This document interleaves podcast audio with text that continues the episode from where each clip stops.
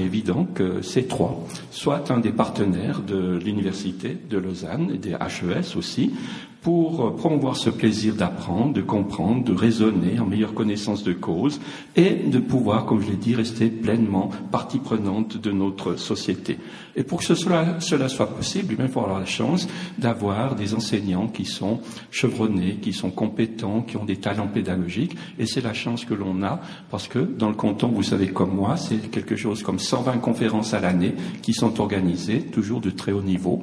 L'élitisme n'étant pas, au fond, vous, le public, mais l'élite étant ceux, les enseignants qui nous font plaisir, qui acceptent de venir euh, nous parler, nous apprendre. Alors c'est aussi une chance maintenant d'avoir euh, Madame le professeur Hernandez, euh, qui est une biologiste de renom, et elle va nous expliquer en quoi consistent ses recherches, parce que ses travaux de recherche portent sur le génome.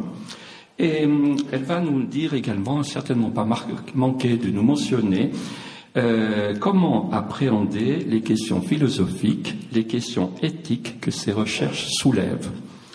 Elle nous décrira également quel est le rôle de l'université ou des universités, mais en plus particulier celle de Lausanne, pour euh, pouvoir faire que ces avancées, elles se fassent dans un intérêt bien compris entre l'université et la, société. Alors, euh, en ayant dit ces quelques mots, c'est juste brièvement rappeler qui est Madame Hernandez. Alors, euh, au fond, la première chose à dire, c'est qu'elle est née à Genève, à Chêne-Bougerie. Elle a fait ses écoles à Genève, le collège Calvin, pour ensuite entrer à l'Uni à Genève et obtenir une licence en biologie. Puis, comme elle était intéressée par la recherche, elle est partie en Allemagne. Elle n'a pas hésité de jumper, si on peut dire faire ce saut, en Germanie pour pouvoir travailler sur quelque chose qui restera la passion de sa vie, à savoir le génome et plus particulièrement le RNA. Alors je ne vais pas vous dire beaucoup plus, mais c'est simplement une copie du code génétique qui est indispensable pour pouvoir synthétiser des protéines qui vont faire fonctionner la machine euh, biologique, euh, qu'elle soit animale ou humaine. Alors euh, là-bas, elle fait son doctorat puis, après avoir euh, réalisé son doctorat, trois ans plus tard, elle part pour les USA pour faire ce qu'on appelle un postdoc, toujours dans le domaine de la recherche sur le RNA, et elle est dans la, la prestigieuse université de Yale où elle sera nommée professeure. Alors je passe assez vite. Elle reste là-bas pendant plusieurs années. Elle a travaillé comme professeure dans différentes institutions prodigieuses, prodigieuses. Et au fond, c'est en 2004 qu'elle est appelée par l'université de Lausanne pour revenir, venir renforcer ses rangs. Et en 2005, elle sera nommée directrice, euh, toujours professeure à l'UNIL, et directrice du Centre intégratif de génomique. Vous voyez ça, Centre intégratif de génomique. Vous avez bien compris qu'il faut mettre en, en commun les connaissances, mais il faut aussi amener des chercheurs de différentes spécialités, de différentes professions pour faire avancer les connaissances. Alors, elle occupe cette fonction jusqu'à l'année dernière, date à laquelle elle a été élue, je dis bien élue, puis nommée euh, comme étant la meilleure pour diriger notre université. Alors, cela étant dit, je laisse de côté toutes les publications qu'elle a faites, les distinctions, en mentionnant qu'une seule, c'est le prix Cloetta qu'elle a obtenu en 2007 pour la qualité de ses recherches. Membre de plusieurs sociétés savantes, etc. Mais au fond, je pense que maintenant le moment, est venu de lui laisser la parole, je suis sûr que vous êtes d'accord euh, que ça serait plus intéressant qu'elle nous parle de sa recherche et surtout de la vision sur le futur de l'université. Merci beaucoup, Madame la rectrice.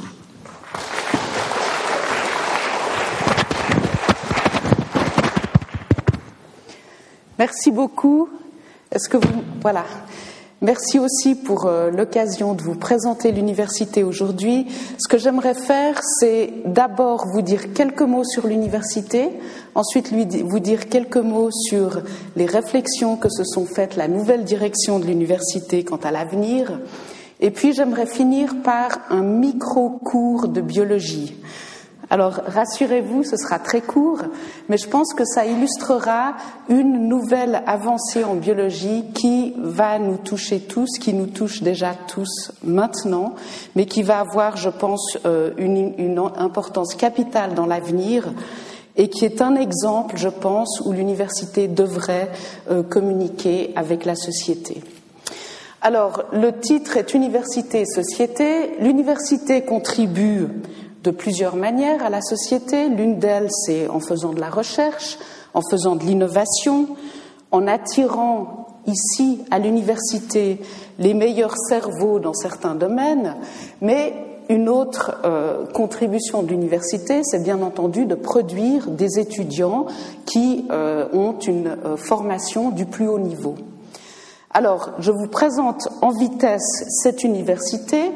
Il y a l'université de Lausanne en ce moment se consacre à trois axes scientifiques principaux les sciences humaines et sociales, les sciences de l'environnement et les sciences de la vie et de la médecine. Ça n'a pas toujours été comme ça. Ça, c'est le résultat d'une mutation profonde qui s'est passée à l'Université de Lausanne entre 2003 et 2004. Et je vois pas où est Monsieur Junot là dans, dans, dans la salle, mais il pourrait vous en parler beaucoup mieux que moi puisqu'il a été euh, l'instrument de cette transformation. Mais dans cette transformation, sous des pressions budgétaires assez sérieuses, l'Université de Lausanne a décidé de transférer ses sciences dites dures, c'est-à-dire les mathématiques, la physique et la chimie, à l'EPFL, et l'école de pharmacie qui était à l'Université de Lausanne a déménagé à l'Université de Genève. Ça, ça a libéré des ressources, des ressources considérables, qui justement sont venues pour fortifier euh, ces trois pôles de recherche et, d'études. Alors, comment ces trois axes se, situent-ils dans les, euh, dans les facultés de l'université? Ça, c'est montré ici. Je ne vais pas vous les décrire en grand détail, mais vous voyez qu'il y en a sept. Théologie et sciences des religions, droit, sciences criminelles et administration publique, les lettres, les sciences sociales et politiques, les hautes études commerciales, géosciences et environnement, biologie et médecine. Vous voyez que dans plusieurs cas, les facultés ont des noms composés de plusieurs termes. Je pense que ça, c'est quelque chose d'intéressant et d'important parce que ça montre une certaine volonté de l'Université de Lausanne d'avoir des recherches qui soient pluridisciplinaires et transdisciplinaires. Et c'est une des choses sur lesquelles la nouvelle direction veut encore mettre l'accent. Par exemple, si vous prenez droit, sciences criminelles et administration publique, vous pouvez imaginer des projets qui concernent chacune de ces euh, spécialités. Alors, quelques mots sur les chiffres de l'université elle-même. Donc, en 2016, à la rentrée, nous avions, nous avions 14 475 étudiants. On est presque à 14 500. Mais vous voyez que si on part en 2007, on était à peu près à 11 000 étudiants. Donc, il y a eu les quelques dernières années une augmentation du nombre d'étudiants absolument phénoménale. Heureusement, si vous voyez depuis 2014, 2015, 2016, cette augmentation s'est ralentie. Et ça, c'est bienvenu euh, pour nous parce que ça donne l'occasion à l'université de rattraper en quelque sorte avec ses infrastructures et ses services, de se rattraper pour pouvoir servir ce nombre euh, tellement accru d'étudiants de façon euh, correcte. Maintenant, ces étudiants, comment est-ce qu'ils se répartissent dans les différentes euh, facultés? Ça, vous le voyez ici. Donc, la faculté la plus grande, c'est la FBM, ou faculté de biologie et de médecine, avec 21% des étudiants. Mais vous voyez qu'elle est suivie de très, de très près par les hautes administrations, les hautes études commerciales, pardon, HEC et SSP, euh, faculté des sciences euh, sociales et politiques qui chacune ont 20% euh, des étudiants. Maintenant, ce qu'il faut savoir, c'est les sciences sociales et politiques. Je pense que le nom décrit assez mal cette faculté parce qu'il se trouve que la moitié des étudiants dans cette faculté sont en fait des étudiants en psychologie. Donc cette faculté a énormément euh, de psychologie et ils ont aussi les sciences du, mouvement et du sport. Et donc, bien qu'il y ait bien sûr un institut de sciences sociales et un institut de sciences politiques, ce ne sont pas les, plus grosses parties de cette faculté. Ensuite, on a la faculté des lettres, la faculté de droit, de sciences criminelles et d'administration publique. La faculté des géosciences et des sciences de l'environnement est une des dernières, nées, justement lors de cette euh, transformation de l'Université de Lausanne il y a un peu plus de dix ans. Et puis, la faculté euh, de théologie et de sciences des religions est toute petite, elle n'a que 1% des étudiants Et vous voyez que la FCU, c'est la formation continue universitaire dans laquelle nous avons aussi quelques centaines euh, d'étudiants. Maintenant, d'où viennent ces étudiants? Vous voyez que 47% de nos étudiants viennent du canton de Vaud. Je pense que ça, c'est une bonne chose parce que, après tout, nous sommes une université cantonale et donc notre première mission est de servir les citoyens ou les jeunes euh, vaudois. Vous voyez qu'il y a aussi 33% de nos étudiants qui viennent d'autres cantons suisses. Ça, ce sont des étudiants qui viennent soit de cantons qui n'ont pas d'université, par exemple, nous avons beaucoup d'étudiants qui viennent du Valais, ou alors ce sont des étudiants qui viennent d'autres cantons, qui ont une université, mais qui n'offrent pas le cursus qui les intéresse de façon très spécifique. Par exemple, l'Université de Lausanne est la seule université en Suisse qui offre un cursus de sciences criminelles et donc nous avons des Genevois, par exemple, qui viennent à Lausanne pour étudier très spécifiquement euh, les sciences criminelles. Et enfin, nous avons 20% euh, d'étudiants qui viennent de l'étranger. Si on regarde au niveau des enseignants, on en a 67% qui viennent de Suisse et 33% qui viennent euh, de l'international. Et si on regarde les doctorants, vous voyez que là, la provenance internationale est la plus haute. 40% de nos doctorants viennent d'ailleurs que la Suisse. Et ça, c'est intéressant parce qu'au niveau du doctorat, les étudiants choisissent en général un domaine très spécifique, mais pas seulement un domaine, aussi un professeur très spécifique. Et donc, si on arrive à avoir 40% de nos étudiantes et étudiants en doctorat qui viennent de l'étranger, ça veut dire que nos professeurs et leurs programmes de recherche sont attractifs pour euh, ces étudiants. Voilà, finalement, euh, une université, ça coûte cher. D'où vient notre budget? Le budget de l'Université de Lausanne, c'est à peu près 575 euh, millions de francs. Maintenant, c'est un peu plus haut parce qu'on est en 2016, mais bon, en gros, c'est ça. Et vous voyez que 52% de ces finances sont couvertes par l'État de Vaud. Il faut que je vous dise qu'en ça, nous, nous sommes incroyablement privilégiés. Il y a beaucoup d'autres universités cantonales où la contribution du canton est beaucoup plus basse, ce qui donne une instabilité à euh, l'université. Ensuite, on a 15% euh, du, budget qui vient de la Confédération. Ce budget est attribué en relation avec le nombre d'étudiants, le nombre de fonds externes que nous obtenons, qui sont une façon de mesurer l'excellence d'une université, mais aussi le nombre de professeurs. En fait, le nombre de fonds externes ou, la, valeur en francs des fonds externes est divisé dans une formule un peu plus compliquée que ça, mais, mais est divisé par, euh, par le nombre de professeurs. Donc il faut que tous nos professeurs soient actifs en recherche pour augmenter euh, nos, euh, nos subventions qui viennent de la Confédération. Et vous voyez qu'il y a aussi 10% qui viennent d'autres cantons de Suisse. Ça, c'est justement ces cantons qui ont des étudiants qui étudient chez nous et qui nous compensent euh, pour cela. Et euh, une autre chose que je trouve assez intéressante, c'est que si vous regardez les 3% étudiants et formation continue, ça, ça couvre les taxes d'inscription et les taxes de formation continue. Et vous voyez qu'il s'agit de 3% de notre budget. Et donc il y a eu pas mal de, de discussions dans la presse, est-ce qu'il faudrait augmenter les taxes d'étudiants?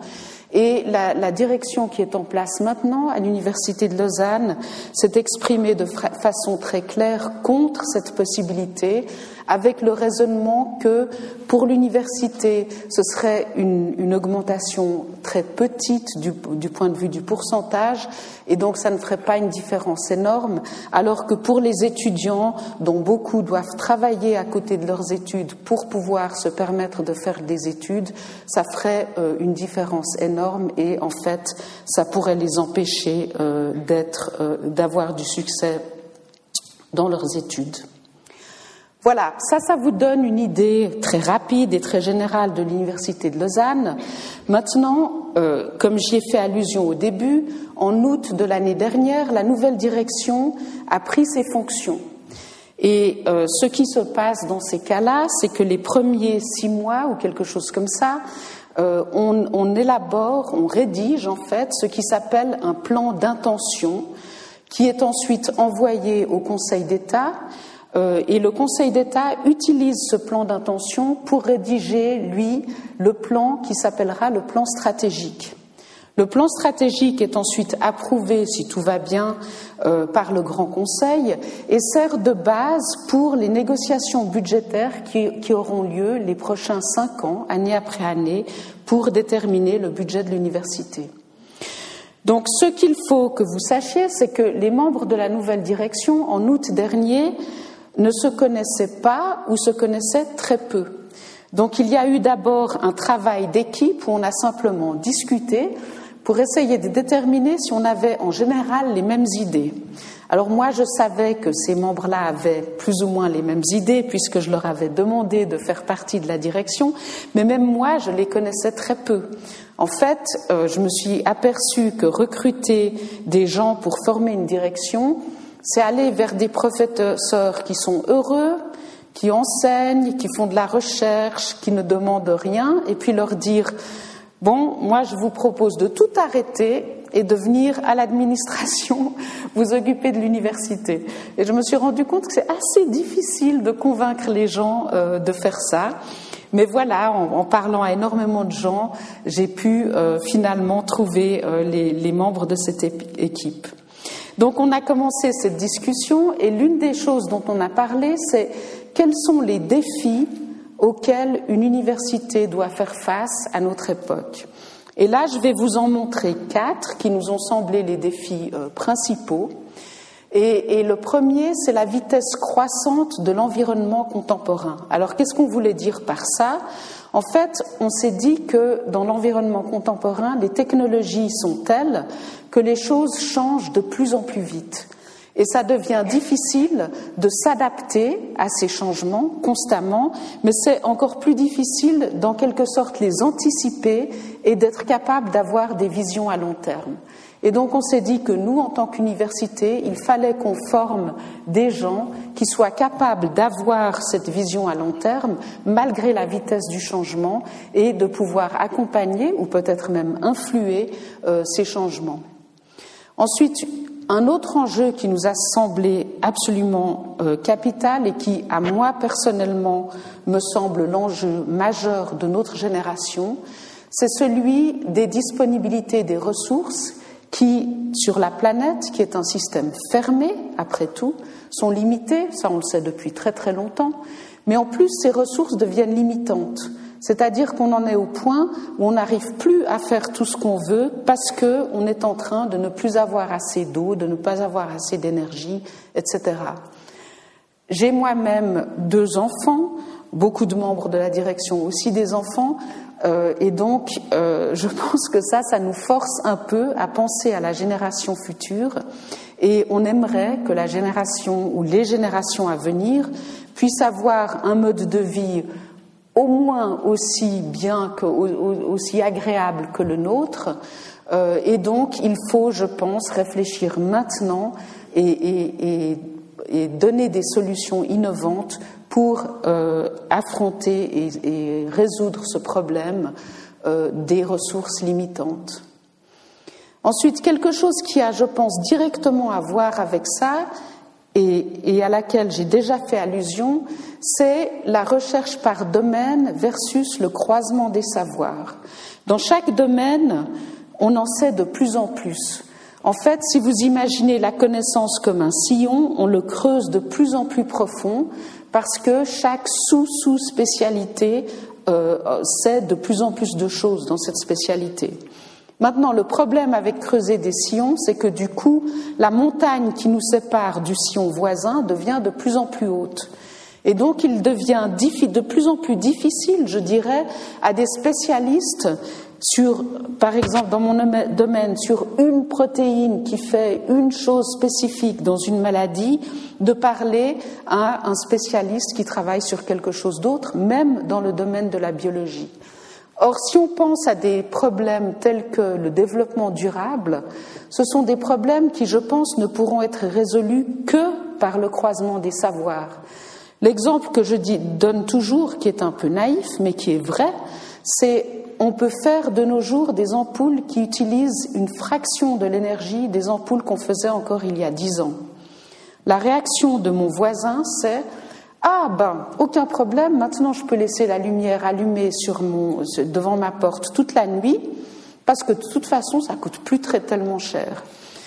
Donc on, voit là qu'une une avancée technologique euh, magnifique ne nous aide en fait pas à réduire notre consommation d'électricité parce que tous les gens vont consommer plus et vont allumer plus d'ampoules puisque maintenant c'est moins cher.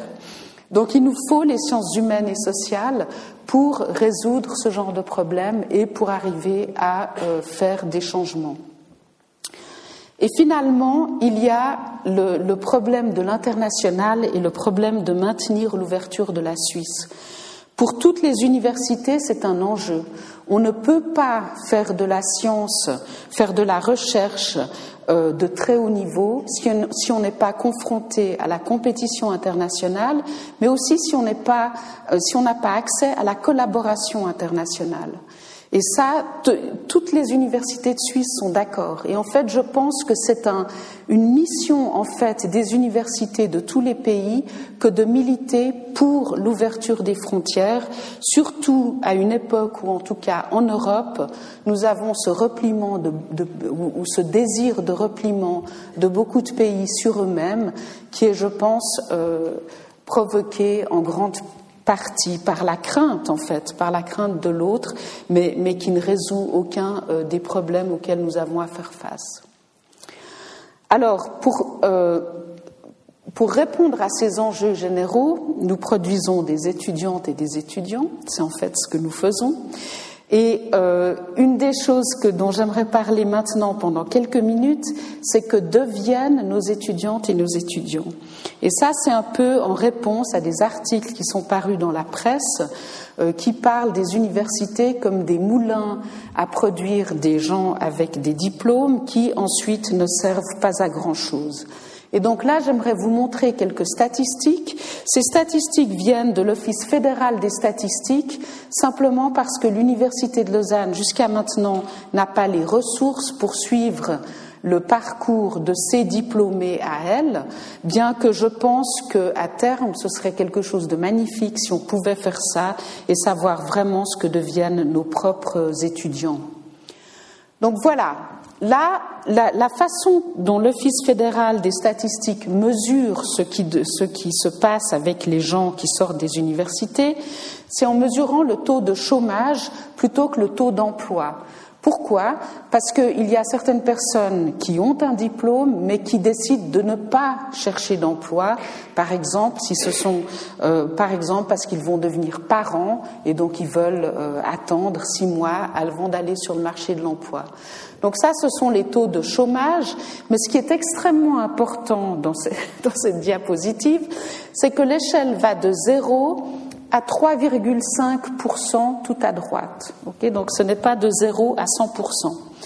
Et vous pouvez voir là le taux de chômage des étudiants HEU, ces hautes écoles universitaires, qui ont soit un master, soit un doctorat, et HES, c'est les hautes écoles spécialisées, qui ont soit un bachelor, soit un master, ou alors vous avez aussi la haute école pédagogique. Et ce qu'on voit là, c'est que le taux de chômage le plus élevé et, chez les, euh, dans les hautes écoles universitaires, chez les gens qui ont un doctorat. Et ce taux le plus élevé, il est de 3%. Ce qui veut dire, en d'autres termes, que 97% des gens qui ont un doctorat et qui sortent de l'université ne sont pas au chômage. Donc je pense que ces chiffres euh, disent assez clairement qu'on n'est pas en train de produire des gradués qui ensuite ne trouvent pas euh, du travail. Une autre chose qui est intéressante, c'est que vous voyez que les taux de chômage sont un peu plus bas dans les hautes écoles spécialisées.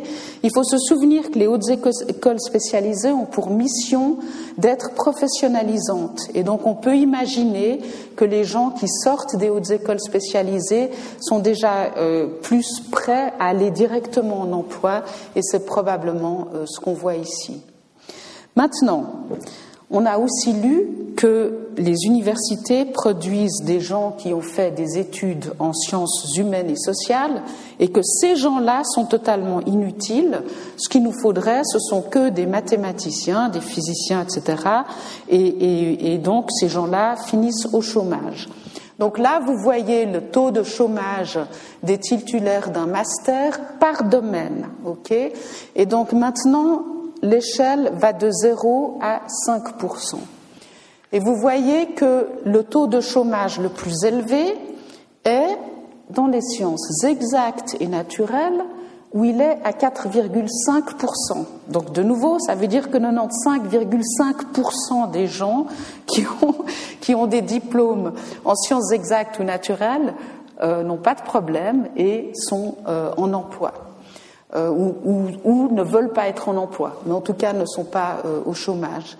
Et par contre, on voit que dans les sciences humaines et sociales, on est je pense, à peu près à 2,7% de chômage. Donc les gens qui étudient les sciences humaines et sociales n'ont aucun problème à trouver des débouchés. Et en fait, si vous y pensez, c'est d'une grande logique. J'entends ces gens trouvent des emplois dans les, dans, euh, dans les administrations publiques, dans les entreprises, dans les associations où on a besoin de gens qui, par exemple, par exemple, savent rédiger euh, et lire et, s'exprimer en français. Maintenant, on peut se demander pourquoi dans les sciences exactes et naturelles, le taux de chômage est un tout petit peu plus haut. Et je n'ai pas la réponse, mais, mais j'ai une hypothèse. Je pense que ça a à faire avec la taille du réservoir dans lequel les employeurs peuvent puiser. Et justement, si on pense aux sciences exactes et naturelles, très souvent, il n'est pas très important que la personne qui est engagée maîtrise le français, par exemple.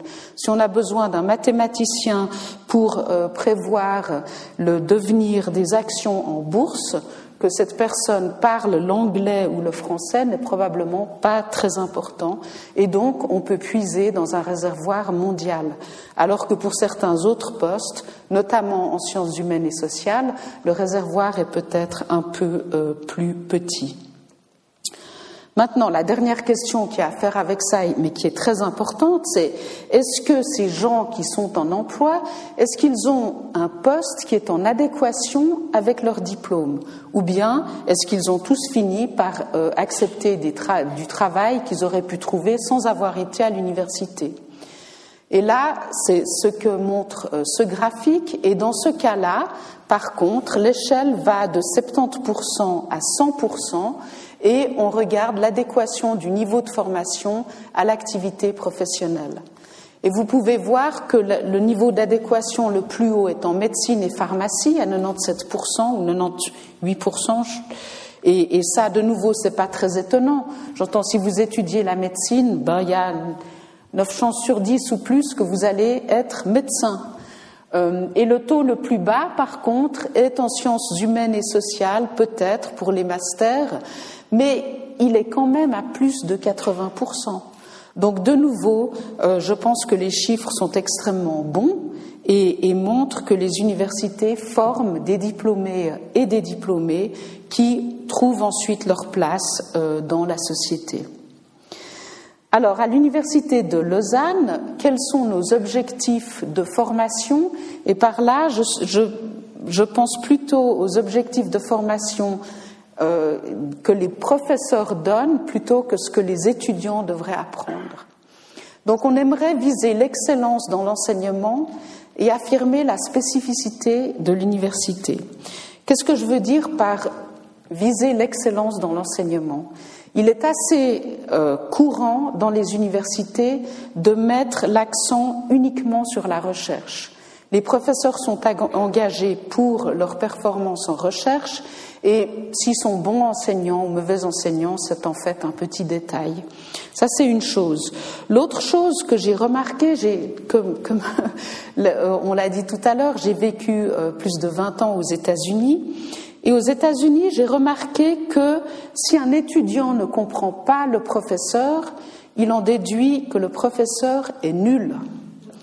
Si un étudiant suisse ne comprend pas le professeur, il en déduit que lui est nul. C'est un état d'esprit absolument différent. L'autre chose que j'ai remarqué, c'est que certains professeurs donnent des cours obscurs et compliqués, en grande partie parce que ça accroît leur propre importance. Ils se disent, si personne comprend ce que je dis, ça doit vouloir dire que ce que je dis est super intelligent et super difficile à comprendre. Alors qu'aux États-Unis, la, philosophie est je dois expliquer ma matière, aussi compliquée soit-elle, de la façon la plus claire possible, de façon à ce que si un étudiant rate son examen, il ne le rate pas pour des mauvaises raisons, parce que je l'ai mal expliqué, mais simplement parce que, en fait, il ne devrait pas faire ses études précisément. Et, je dois dire que j'adhère complètement à cette philosophie. Je trouve qu'un enseignement devrait être aussi clair que possible.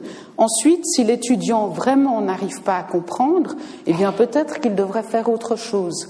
Mais on ne peut pas demander aux étudiants de réussir des examens et, de comprendre un cours si le cours est incompréhensible. Donc on aimerait mettre beaucoup d'accent là-dessus et demander aux professeurs de faire un effort, euh, un, gros effort en fait, euh, dans, cette direction-là. Ensuite, la spécificité de l'université, qu'est-ce que c'est? C'est que les enseignants qui y travaillent sont aussi des chercheurs. Donc non seulement on transmet le savoir, en fait on crée le savoir et on le transmet. Et on pense que pour les étudiants, d'être exposés à cette recherche est quelque chose de très important et j'y reviendrai euh, dans quelques minutes. Ensuite, nous aimerions faciliter l'accès aux études et optimiser les conditions. Donc on pense, on est assez persuadé qu'il y a des individus qui ne suivent pas la filière tout à fait classique école primaire, gymnase, université, et qui pourtant, si on leur en donnait l'occasion, pourraient réussir des études, réussir des examens et contribuer à la société. Et on aimerait permettre à ces gens de venir à l'université. Je devrais aussi dire que, si vous voulez, il y a toujours cette tendance pour une université d'essayer euh, de favoriser l'excellence en ne prenant parmi les étudiants que les 5% les meilleurs. On ne prend que les meilleurs meilleurs et ensuite on forme évidemment des gens qui auront tous euh, des postes assez importants dans la société. Personnellement, je trouve que c'est la voie de la facilité. Évidemment que si on prend les meilleurs au départ, on va former les meilleurs à la fin. Il n'y a pas grand mérite à ça. Et je pense aussi que ce genre de philosophie mène au dysfonctionnement qu'on voit maintenant aux États-Unis. Je peux le dire parce que je suis américaine en plus d'être suisse, et donc je pense que je peux dire que l'élection de M. Trump aux États-Unis, je pense, est le résultat d'un clivage de société absolument gigantesque où vous avez une élite qui est complètement séparée et coupée d'une grande de, la enfin de la majorité de la population euh, américaine, et ça c'est dû en partie au, système de formation américain où vous avez ces grandes universités prestigieuses et d'ailleurs très chères auxquelles euh, seuls les meilleurs et euh, les plus riches ont accès. Ensuite, accompagner la transition des étudiants vers le monde de l'emploi. Alors ça, euh, c'est quelque chose sur lequel on aimerait beaucoup insister. Donc j'ai fait allusion avant au fait que les hautes écoles spécialisées sont professionnalisantes et que donc les étudiants qui en sortent ont peut-être un tout petit peu plus de facilité à trouver un endroit que les étudiants qui sortent de l'université, bien que les étudiants qui sortent de l'université trouvent des emplois. Euh, et ça, je pense qu'on peut aider un peu nos étudiants à faire la transition entre le monde académique et le monde de l'emploi. Il faut vous imaginer qu'un étudiant, par exemple, qui a fait une thèse, a passé cinq ou six ans en milieu académique, une fois qu'il va sur le marché de l'emploi, il n'a aucune idée de comment il est censé se présenter et ce qu'il est censé faire. Et je donne toujours l'exemple d'une de mes étudiantes qui a découvert que si elle disait lors d'interviews euh, j'ai fait une thèse les gens en face d'elle, qui étaient des gens de ressources humaines, d'entreprise, la regardaient d'un air soupçonneux et se demandaient qu'est-ce que ça veut dire. Alors que si elle disait j'ai fait de la gestion de projet, leurs yeux s'ouvraient et se disaient ah ça on comprend. Donc en fait la même chose décrite avec des mots différents euh, a fait une différence énorme et je pense que ça, ce sont des choses simples que nous pouvons euh, dire à nos étudiants de façon à ce qu'ils soient armés pour cette euh, transition. Donc, on aimerait leur donner une meilleure connaissance du marché de l'emploi pendant leurs études déjà. On aimerait renforcer les liens qui unissent l'UNIL au tissu socio-économique et je vous donnerai des, mesures euh, précises, et développer les compétences transverses, ça c'est euh, ce que je viens euh, de décrire. Alors les mesures concrètes qu'on veut prendre, ce sont avoir des stages intégrés dans les cursus de master, par exemple, lorsque ces stages peuvent vraiment offrir une, une expérience de recherche, par exemple, on aimerait donner, on aimerait renforcer un, service qu'on a qui s'appelle Service Orientation Carrière ou SOC, euh, qui donne un, soutien aux futurs et aux jeunes diplômés. Euh, on aura un événement carrière dans lequel on va inviter des gens qui ont passé par l'université et qui sont maintenant directeurs d'entreprise ou, en emploi n'importe où et qui viennent nous décrire quel est, quel a été leur parcours.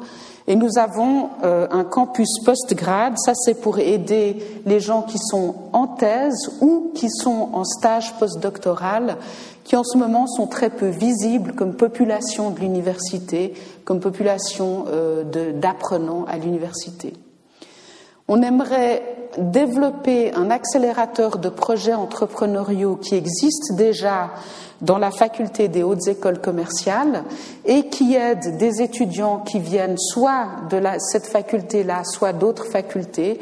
Mais on pense que ça, c'est euh, une, façon magnifique de, euh, de, susciter un esprit d'entreprendre chez des étudiants qui est aussi une façon de faciliter le passage à l'emploi. Et on aimerait euh, développer un prix de l'entrepreneuriat. Alors, qu'est-ce qu'une formation universitaire? C'est donc un enseignement à la limite supérieure de la connaissance. Comme je vous l'ai dit, on ne transmet pas seulement le savoir, mais on le crée, donc on devrait pouvoir enseigner à cette limite-là. Et il y a cette culture de la recherche scientifique qui, nous pensons, est extrêmement importante parce que quand on fait de la recherche, souvent on ne sait pas ce qu'on cherche et toujours on ne sait pas ce qu'on va trouver. Donc ça nous permet de, nous habituer à l'incertitude et d'accepter le fait que parfois, pendant des semaines, des mois, euh, on, on, est complètement dans le brouillard et d'arriver à ne pas paniquer dans ce genre de situation. Ça développe aussi l'esprit d'entreprise, ça développe la capacité de faire face à la complexité et ça développe des capacités d'adaptation parce qu'en recherche, souvent, après un moment, on se rend compte qu'on s'est complètement trompé, et donc on doit être capable de faire un virage à 180 degrés, on doit être capable d'accepter ça et, d'avoir le courage de le faire. Et donc on espère former des citoyens avec des compétences d'autonomie, d'anticipation et euh, de choix éclairés. Alors maintenant, j'aimerais vous montrer un petit film qui a été pris lors d'un concours qui s'appelle MT 180 ou aussi ma thèse en 180 secondes. Donc en fait, dans ce concours, on demande à des étudiants qui sont en thèse de doctorat d'exposer en trois minutes leur projet. Alors selon où ils en sont à leur thèse, ils, parlent du projet qu'ils vont faire, ou du projet qu'ils sont en train de faire, ou du projet qu'ils viennent euh, de terminer. Et la raison pour laquelle j'aimerais vous montrer ce petit film, c'est le film de la gagnante du concours qui a eu lieu il y a une dizaine de jours à l'Université de Lausanne et qui était donc le concours interne à l'Université de Lausanne où il y a eu 13 concurrents qui ont chacun décrit leur thèse en trois minutes. À vrai dire, je pourrais vous montrer n'importe lequel de ces concurrents. Moi, j'ai trouvé qu'ils étaient tous absolument exceptionnels. Et si j'avais été une membre du jury, j'aurais pas pu les, euh, j'aurais pas pu les séparer. Euh, mais, je pense que ça montre euh, ce que c'est que, que, ces compétences transverses. Et là, je veux juste faire un peu de publicité parce que la finale mondiale francophone de ce concours Ma thèse en 180 secondes en 2018 sera à l'Université de Lausanne. Euh, la salle est ouverte à tous et à toutes et à tous. En général, c'est une ambiance absolument extraordinaire parce que les supporters de chaque étudiant sont là et puis euh, applaudissent et, l'encouragent. Et euh, je pense que c'est une, expérience vraiment intéressante. Donc, si vous avez le temps, euh, c'est une chose à faire. Voilà, alors, j'espère que le film va démarrer.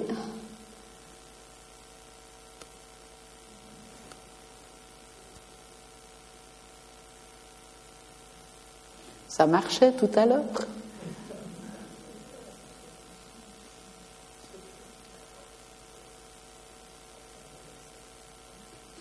Est-ce qu'il y a quelque chose que je devrais faire que je ne fais pas?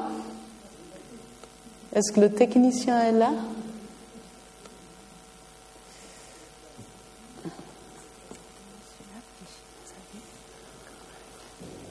euh, Oui.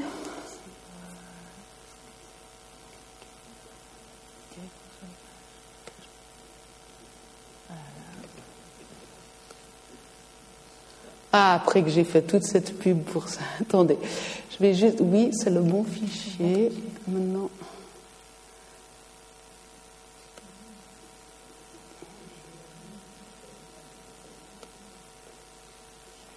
C'est incroyable. Hein, voilà.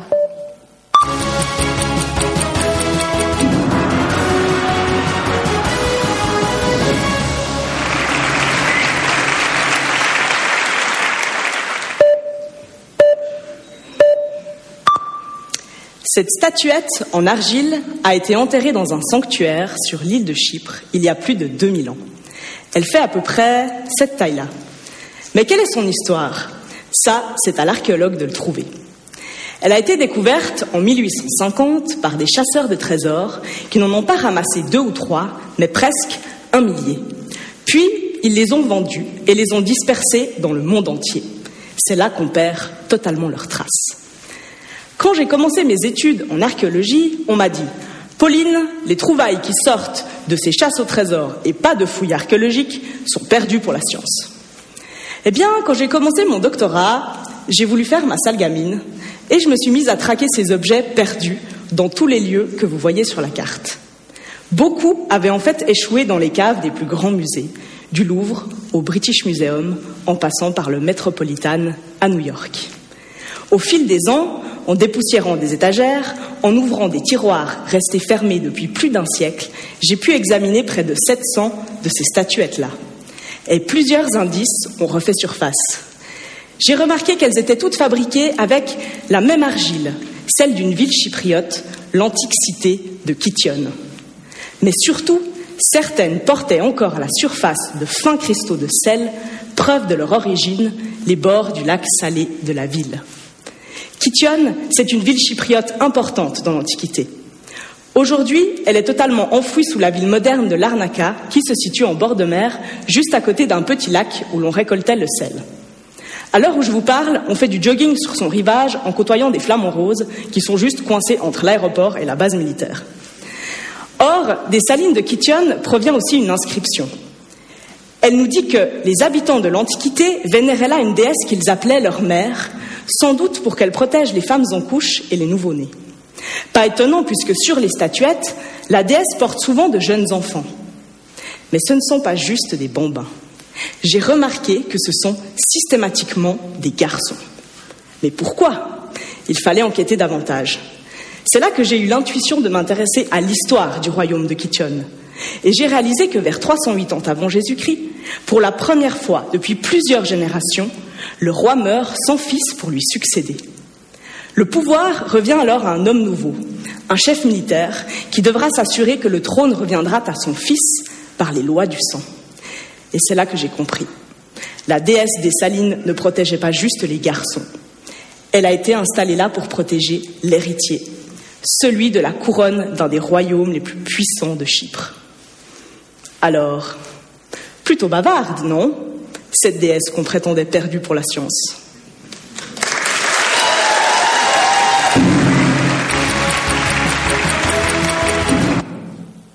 Il faut vous rendre compte que si les concurrents dépassent d'une seconde les trois minutes, ils sont disqualifiés.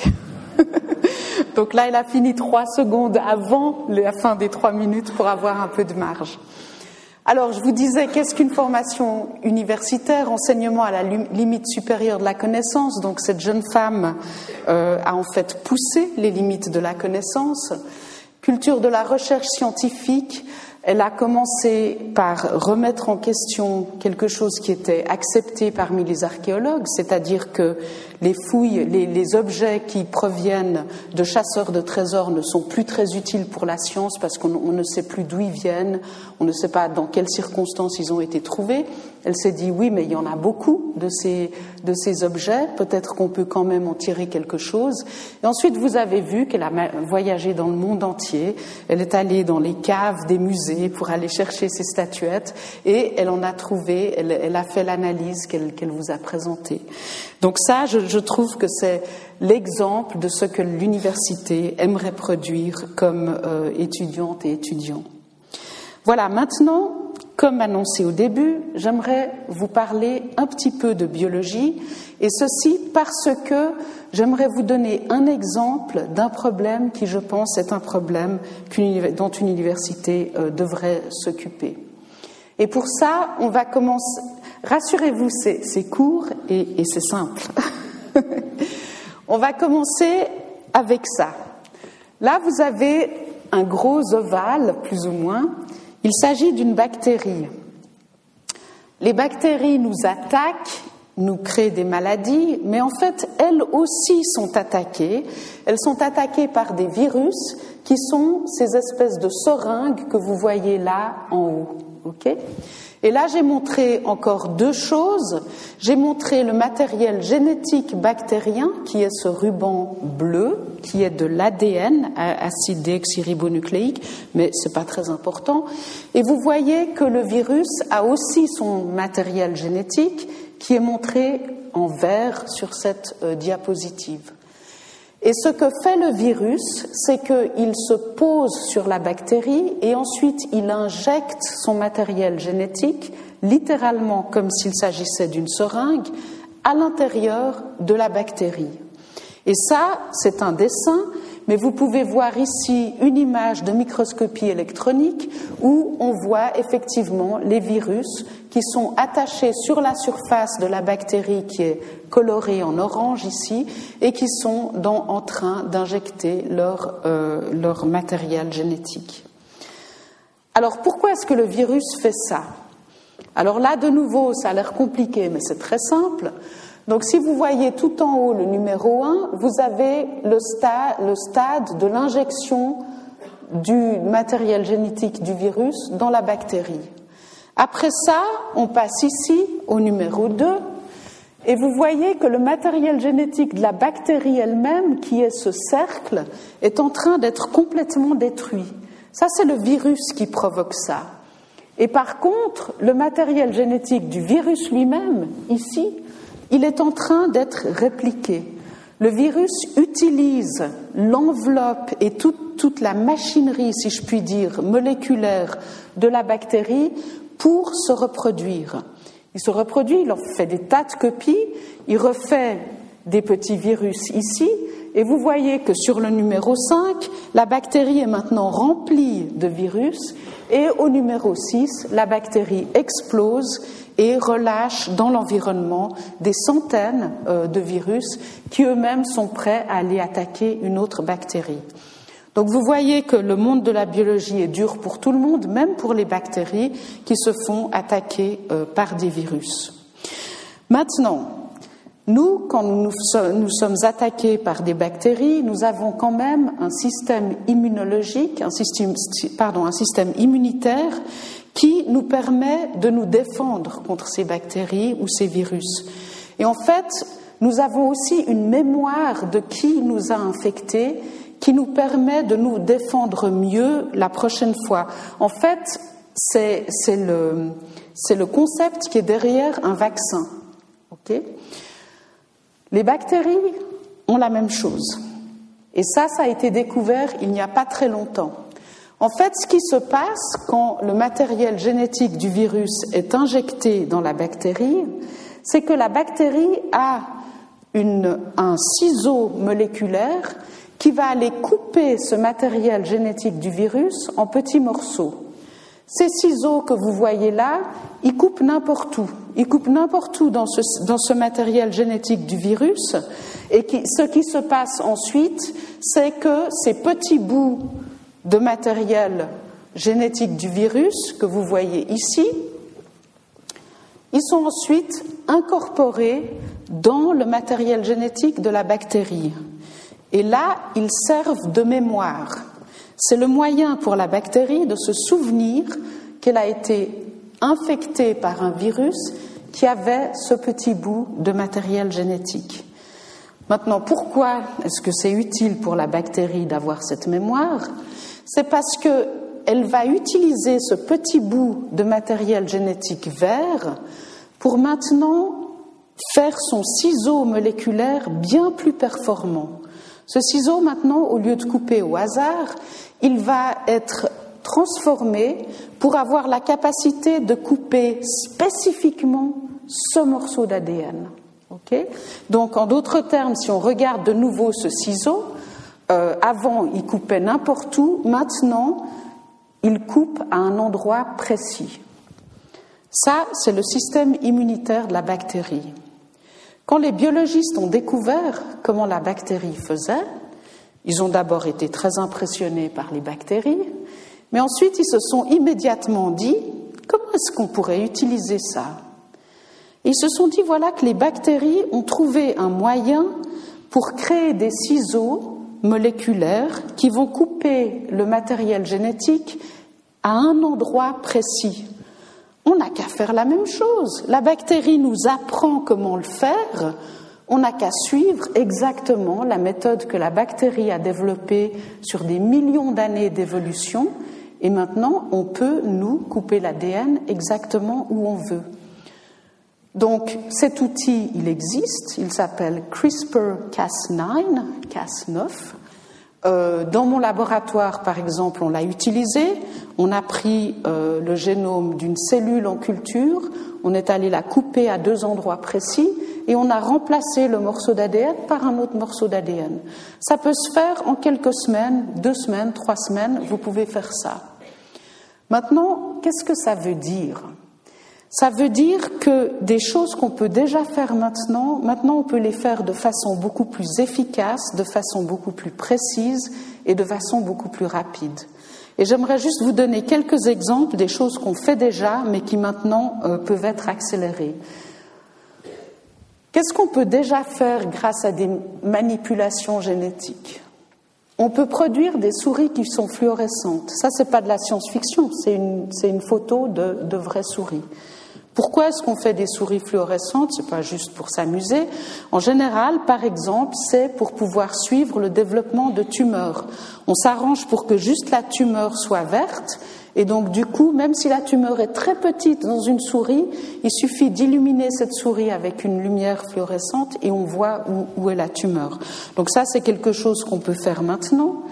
On peut aussi manipuler le génome des plantes pour qu'elles produisent des médicaments. Donc en 2012, il y a eu le premier médicament euh, produit par des cellules de plantes qui a été approuvé pour être euh, produit et pour être euh, mis en vente.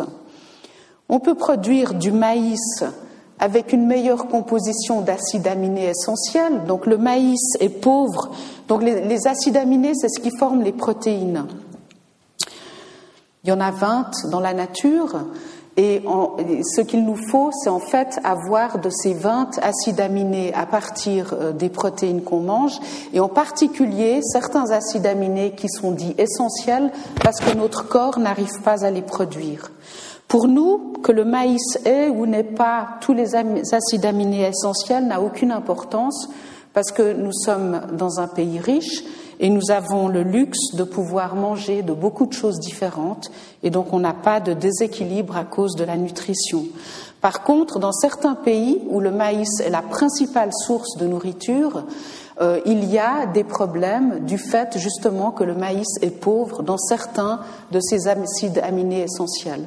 Mais on peut le, changer. On peut faire que la composition du maïs comprenne plus de ces acides aminés.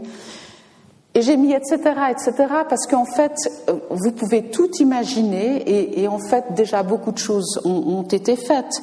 Euh, vous pouvez créer des chats qui ne provoquent pas d'allergie parce qu'ils ne produisent pas la protéine qui est dans leur pelage, qui rend énormément de gens allergiques. Vous pouvez produire des vaches qui produisent plus de lait, ça se fait déjà, etc. Et tout ça de façon euh, extrêmement rapide. Maintenant, ces ciseaux moléculaires que je viens de décrire, que les bactéries nous ont appris à faire, ça nous permet de faire ces, manipulations génétiques de façon beaucoup plus rapide, beaucoup plus efficace et vraiment à volonté.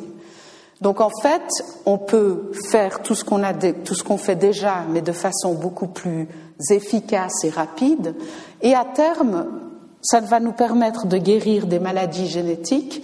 Donc on peut déjà changer le génome de cellules pour corriger les défauts de maladies génétiques. Ce qui nous manque encore, c'est de remettre ces cellules dans euh, les patients de façon à ce qu'elles, euh, en quelque sorte, euh, prennent le dessus sur les cellules déficientes de ces patients. Maintenant, c'est un outil magnifique, mais ça va poser des tas de questions. Et donc là, je pense que c'est un des exemples où une université euh, a énormément à contribuer. Dans une université, vous avez les biologistes qui développent et qui utilisent ce, ce genre de méthode, mais vous avez aussi les gens qui travaillent en sciences humaines et en éthique, par exemple, qui peuvent nous dire jusqu'à quel point on devrait utiliser ces méthodes, jusqu'à quel point on ne devrait pas les utiliser. Et on a aussi euh, des gens qui travaillent, qui font de la recherche en droit, qui peuvent probablement adapter la loi ou proposer des adaptations de la loi pour répondre à ce genre euh, de développement. Voilà, avec ça, je me tais. Je vous remercie euh, et je suis prête à répondre à vos questions, ou du moins à essayer de répondre à vos questions, si j'y arrive.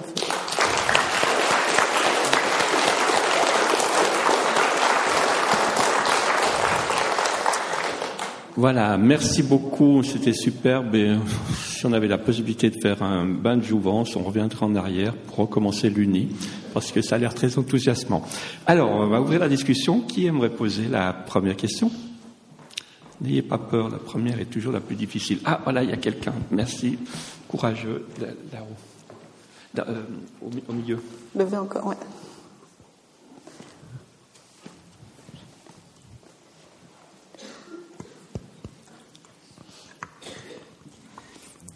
La recherche dans le génome humain est passionnante et je vois que l'association de la génétique et de l'informatique est toujours plus avancée.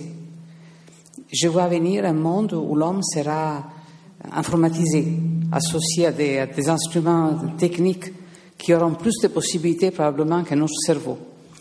Est-ce que la recherche éthique peut mettre une règle dans cette recherche et est-ce que la loi peut mettre des limites à cette recherche? À quel point en est l'Université de Lausanne? Merci, Madame. Oui, merci, beaucoup pour votre question. Effectivement, vous, touchez à un point très important euh, auquel je n'ai pas fait allusion, c'est le rôle de l'informatique dans la recherche en général et dans la recherche en biologie en particulier. Euh, parce que ce que je n'ai pas dit, c'est que ces ciseaux moléculaires spécialisés viennent, sont, apparaissent en même temps euh, que notre capacité à connaître l'ensemble d'un génome, on appelle ça séquencer un génome, euh, ça, veut dire mettre à la suite l'une de l'autre 3 milliards de lettres. Et évidemment, sans ordinateur, on ne peut pas analyser ces 3 milliards de lettres, mais avec un ordinateur, on peut le faire et on peut, par exemple, faire des prévisions sur euh, la possibilité qu'a une personne de développer une maladie ou pas. Euh, alors, vous, vous, me demandez ensuite ce qui va se passer, est-ce qu'on va devenir des gens, euh, je ne sais pas, en partie ordinateur ou en partie pas. Euh, je ne sais pas, j'ai pas la, la, vision d'avenir, mais enfin, Je peux vous dire quelle est mon opinion. Je pense que oui.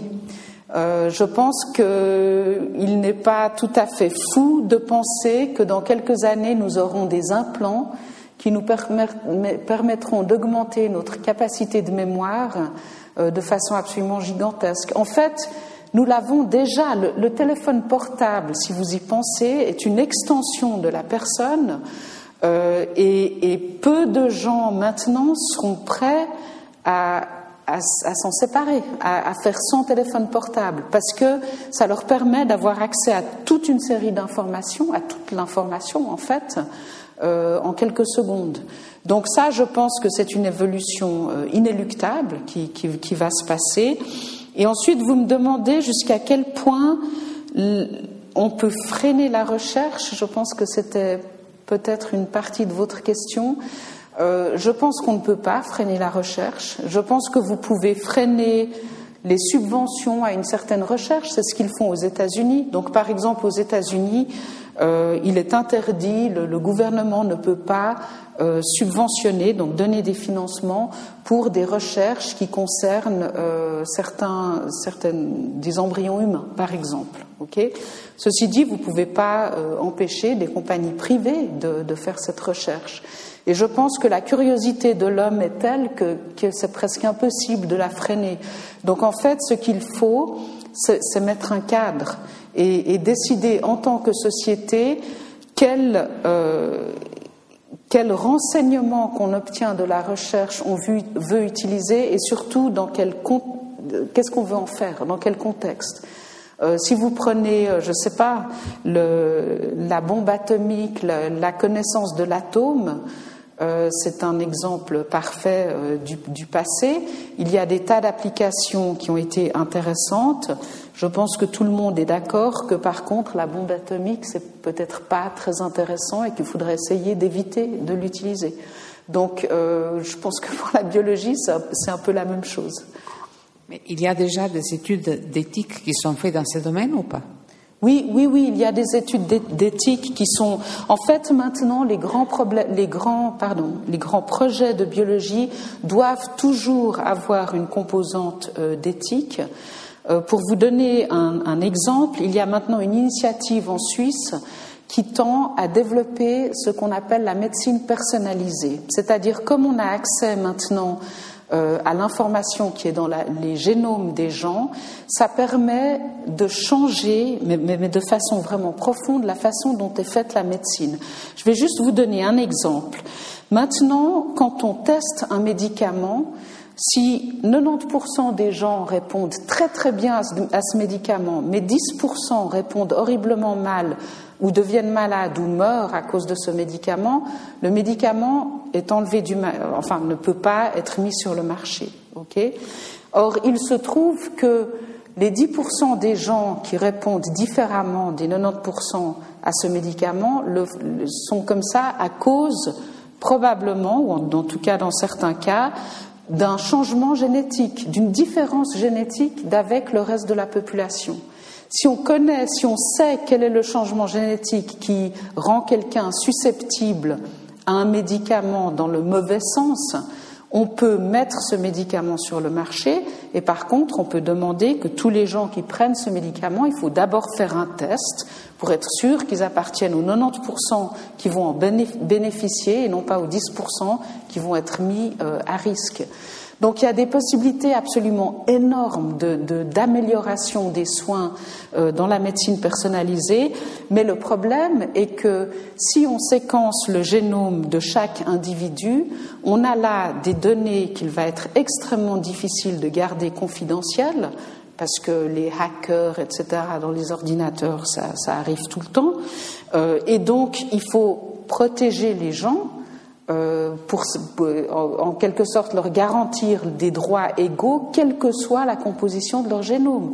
En fait, je ne sais pas si certains d'entre vous ont vu le film qui s'appelle Gattaca, qui est un film de science-fiction qui est sorti il y a déjà beaucoup d'années, qui décrit un monde où tous les gens, tout le génome des gens est séquencé et est, connu du gouvernement et où les gens sont mis dans, dans certains euh, emplois, etc., selon leur génome. c'est un futur possible. Donc c'est un futur qu'il faut éviter à tout prix parce qu'évidemment c'est pas un, futur joyeux. Et il y a des garanties qui sont prises déjà maintenant pour éviter euh, ce genre de choses. Euh, donc ça c'est quelque chose que, dont, les gens sont très conscients, mais je pense quand même qu'il faut toujours être vigilant. Merci. Je vous remercie. Autre question euh, oui, on va vous donner la parole ou le microphone dans un instant.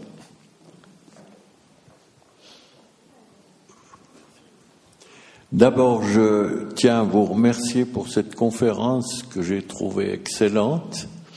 Et puis, j'aimerais évoquer le problème des OGM que vous avez frôlé, pour ainsi dire, puisqu'il s'agit de ce que vous avez raconté avec vos ciseaux, c'est pas très différent.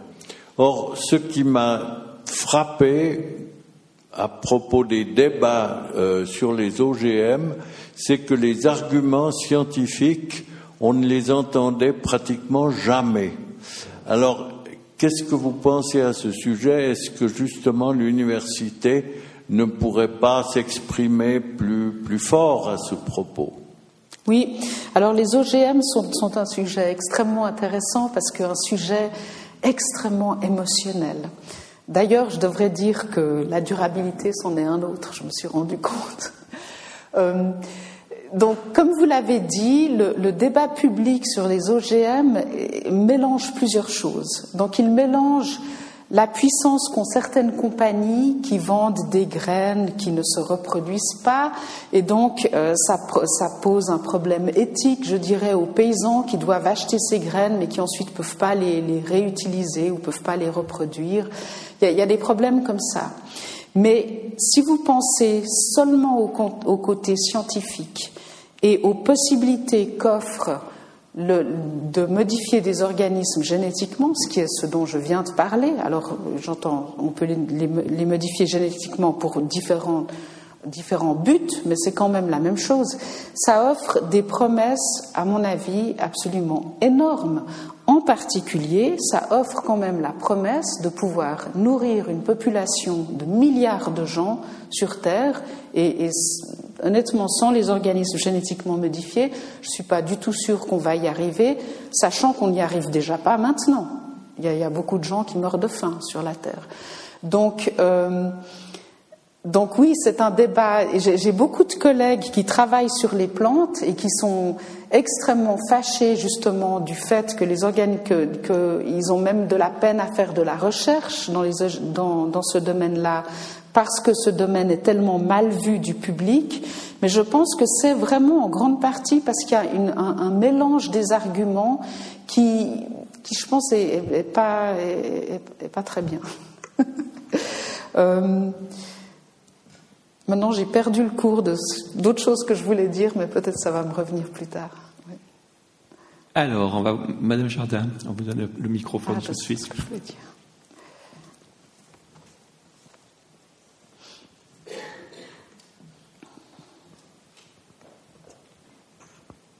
Merci. Euh, merci pour votre présentation vraiment très intéressante.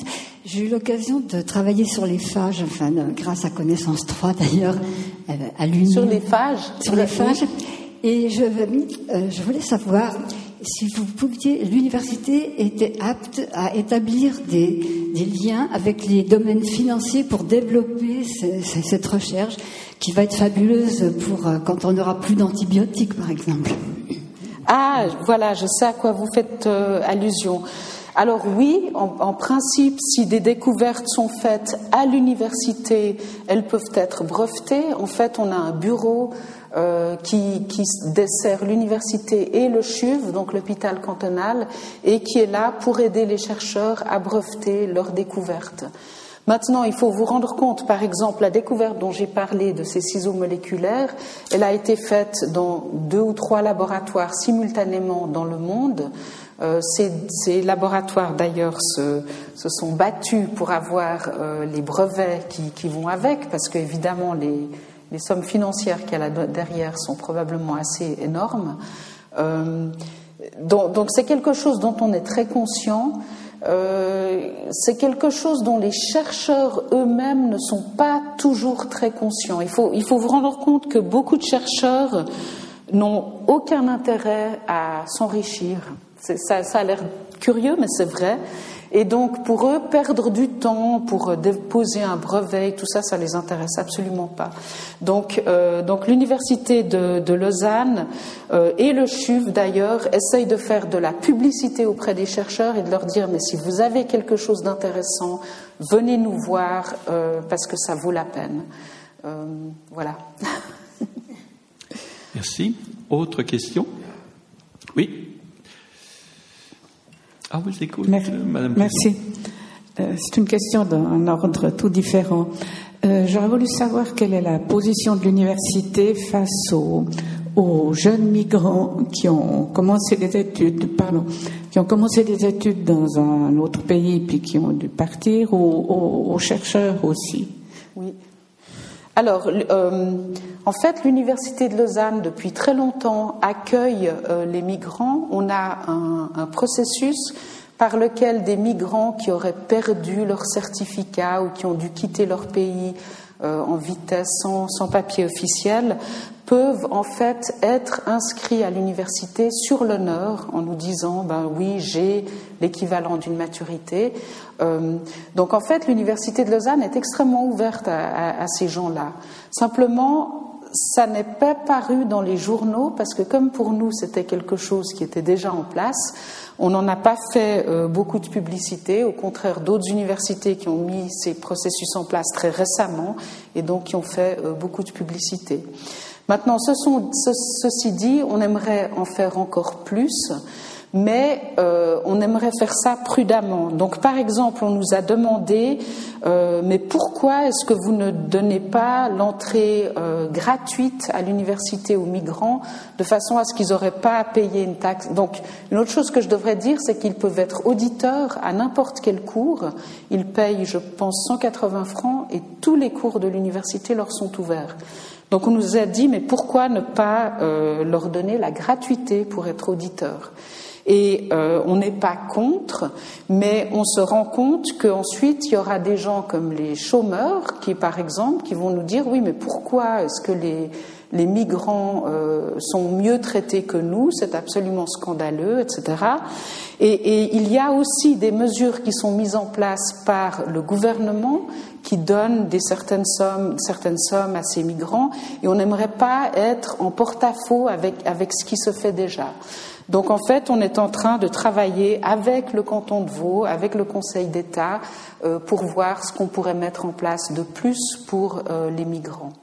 Je devrais aussi dire qu'il y a des initiatives d'étudiants et de professeurs à l'université qui veulent aider ces gens-là, et donc ça, évidemment, elles, sont les bienvenues.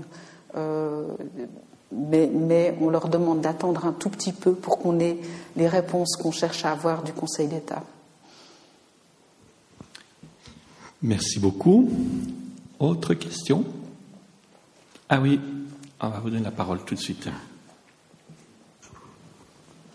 Je vous remercie de votre exposé que j'ai trouvé très très clair et qui me réjouit euh, de vivre à Lausanne où il y a cette université avec une personne comme vous à la tête. Je, il y a quelque chose qui me chicane euh, dans votre exposé, mais tout au début, c'est au niveau de la constitution de, de la direction. Euh, si j'ai bien compris, compris c'est vous qui avez, d'une certaine manière, coopté les Oui. autres membres. de- et euh, je me dis, bah, quelle chance euh, que ce soit une dame comme ça qui a choisi la direction, parce que si ça avait été quelqu'un qui aurait d'autres valeurs, des valeurs contestables, peut-être, euh, mon Dieu, qu'est-ce que euh, ça risquerait de, de déraper un peu. Donc, quelque part, ça vous donne une énorme responsabilité et ça pourrait être une aventure. Oui. Al- Alors, en, fait, le, processus par lequel la, direction est désignée à l'université, c'est effectivement le, recteur, ou dans, ce cas précis, la rectrice, est élu par le conseil de l'université et ensuite a pour mission de trouver les vice-recteurs ou les vice-rectrices parmi euh, les, professeurs, ou bien on peut même prendre des gens de, l'extérieur pour faire ça. mais donc, le, recteur ou la rectrice, ce sont des gens élus.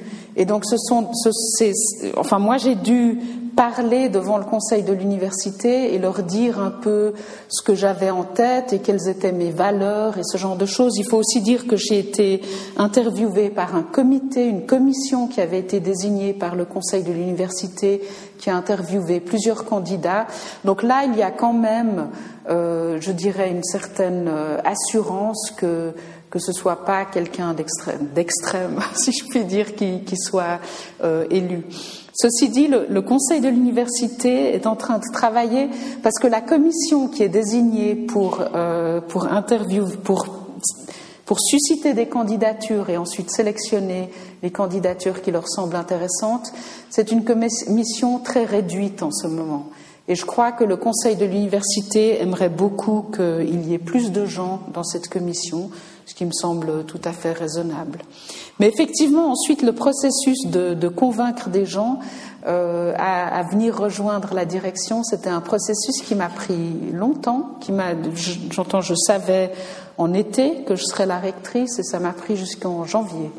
Et j'ai eu la dernière réponse en janvier. Je me souviens que pendant les fêtes de Noël, je me suis dit aïe aïe aïe, que va-t-il se passer si la personne me dit non Et je devrais me dépêcher pour trouver quelqu'un d'autre? Voilà. Eh bien, nous voilà rassurés. On a le temps, j'aimerais quand même poser une question, elle n'est pas provocative, mais euh, vous avez parlé de la nécessité d'ouverture de l'université.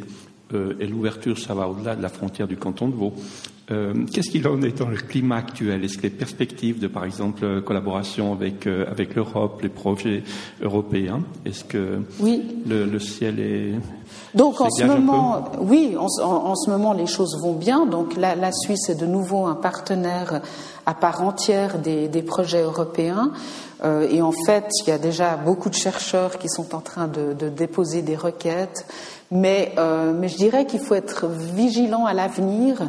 Et une des choses dont on ne fait pas encore partie, c'est le programme Erasmus, qui est un programme de mobilité euh, pour les étudiants et, et ça, c'est dommage. C'est-à-dire que quand, quand on, on s'est rendu compte qu'on faisait plus partie de l'Europe à part entière, les, les, universités suisses se sont mises à, à négocier des accords avec des universités individuelles. Euh, donc à l'Université de Lausanne, on a négocié plusieurs centaines de ces accords pour s'assurer que nos étudiants puissent quand même aller euh, dans d'autres universités en Europe. Mais le fait est qu'il y, y, a des petits détails qui nous désavantagent, dans le sens où, par exemple, la Suisse maintenant n'est plus sur le site web des destinations possibles du programme Erasmus. Et donc nous avons moins d'étudiants qui viennent en Suisse passer un semestre ou des choses comme ça. Et ça, c'est vraiment dommage, parce que, enfin, j'ai beaucoup vécu à l'étranger et je pense que d'avoir l'expérience de vivre dans un pays étranger, ne serait-ce que six mois, donne une perspective complètement différente de celle qu'on a simplement en voyageant à l'étranger. Euh, quand, quand, on voyage à l'étranger, on, on, a quelques interactions avec euh, des restaurateurs, des, enfin, des gens dans la rue, et, et très souvent on se dit ah oui j'ai tout compris. Là-bas ils font les choses comme ci comme ça. En fait on n'a rien compris, euh, et il faut vraiment vivre dans un pays pour se rendre compte euh, que d'autres pays font les choses différemment. Et je pense aussi que ce qu'on apprend, c'est que ce qu'on peut considérer comme des valeurs fondamentales sont en fait des valeurs culturelles. Et ce sont donc des valeurs qui vont changer d'un pays à l'autre. Je vais vous donner un exemple. Aux États-Unis, euh, les avocats euh, peuvent bénéficier financièrement d'accords qui sont faits entre l'accusé et, l'accusateur, si je puis dire. Euh, le raisonnement là derrière, c'est que des gens pauvres qui sont défavorisés, par exemple, qui ont été euh, qui ont été pas bien traités par un médecin et qui à cause de ça euh, ont des handicaps pour le reste de leur vie, si s'ils sont pauvres, ils peuvent quand même avoir accès au meilleur avocat dans le domaine parce que l'avocat, s'il arrive à négocier euh, quelque chose avec le médecin ou l'hôpital obtiendra un certain pourcentage. Donc il a un intérêt à faire ça. Chez nous, ça, ça semble absolument, euh, non, enfin, je sais pas, impossible et, absolument pas éthique. Et, voilà. et pourtant, Enfin, moi, avant d'aller ailleurs, je pensais que ça, c'était une valeur fondamentale. L'avocat est une personne neutre, qui n'a pas intérêt dans une partie ou dans, un autre. Et ensuite, dans un pays qui nous ressemble quand même beaucoup, j'entends, on ne parle pas d'un pays oriental ou quelque chose comme ça, cette, même valeur fondamentale, elle est différente. Donc, ce n'est pas une valeur fondamentale, c'est une valeur culturelle. Et je pense que ce message-là, le plus de gens l'ont euh, par expérience d'avoir vécu ailleurs, le plus ouvert, le plus tolérant et le mieux on se portera. Voilà. Et eh ben voilà un beau message. Ah, Madame euh, oui, Béran. Petit instant, oui.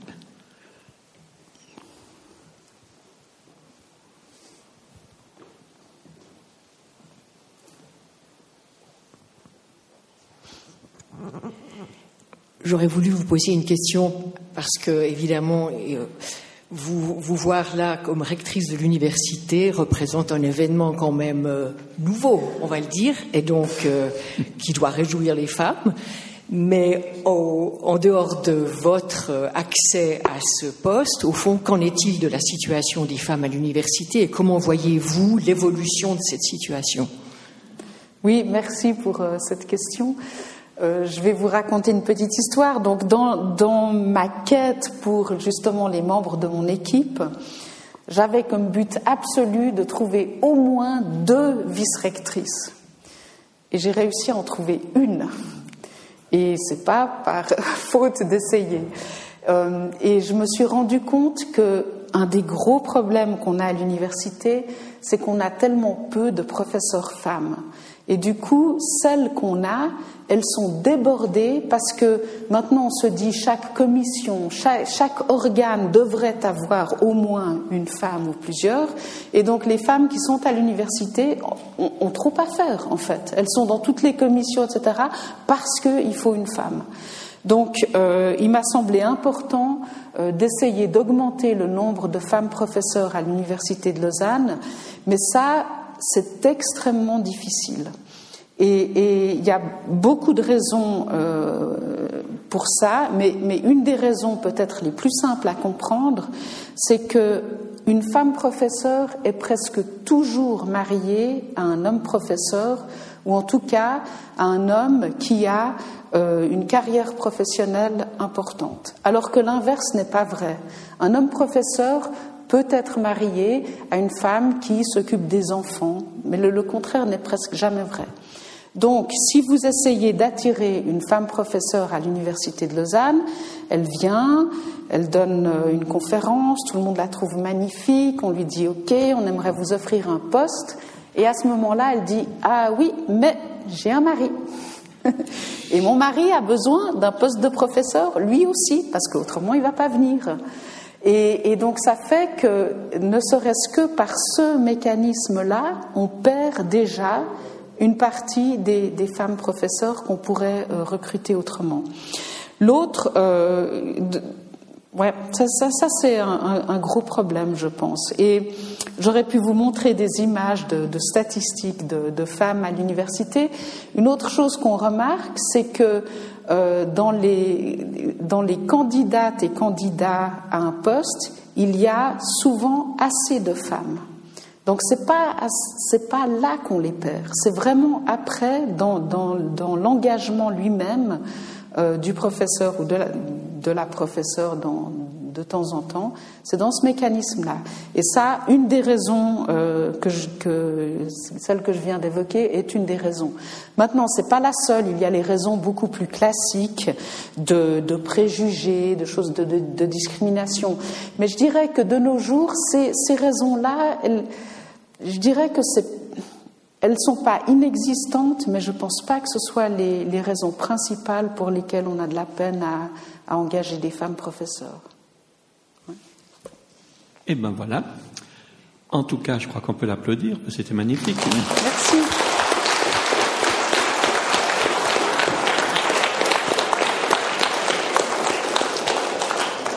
Alors j'espère beaucoup que vous allez retenir que finalement être chercheur, aimer la science, c'est pouvoir gérer l'incertitude. Et Dieu sait qu'avec notre âge, quand on avance encore, on n'est pas certain de ce qui va arriver, quoi qu'il y ait une finalité tout à fait connue.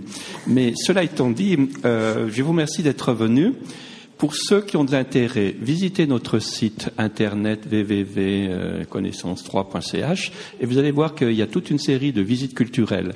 Et quand on dit visite culturelle, c'est un peu plus des visites culturelles parce que c'est aussi l'occasion d'en apprendre plus, d'aller plus en profondeur, de faire avancer vos connaissances dans des domaines aussi variés que si je dis par exemple le château de Copé et de savoir quels étaient les pensées de, de, ah, de Madame de, de Stahl, voilà, hein, quand on fête ses 200 ans de sa naissance. Enfin voilà, il y a plein d'activités différentes. Donc vous serez les bienvenus dans ces visites culturelles. Et puis, sans quoi, ce sera le plaisir de vous voir à la rentrée. C'est le premier lundi d'octobre. Il y aura une surprise pour vous parce que ça sera l'occasion de commencer notre anniversaire, 20 ans d'existence de Connaissance 3. Alors, bonnes vacances et à bientôt.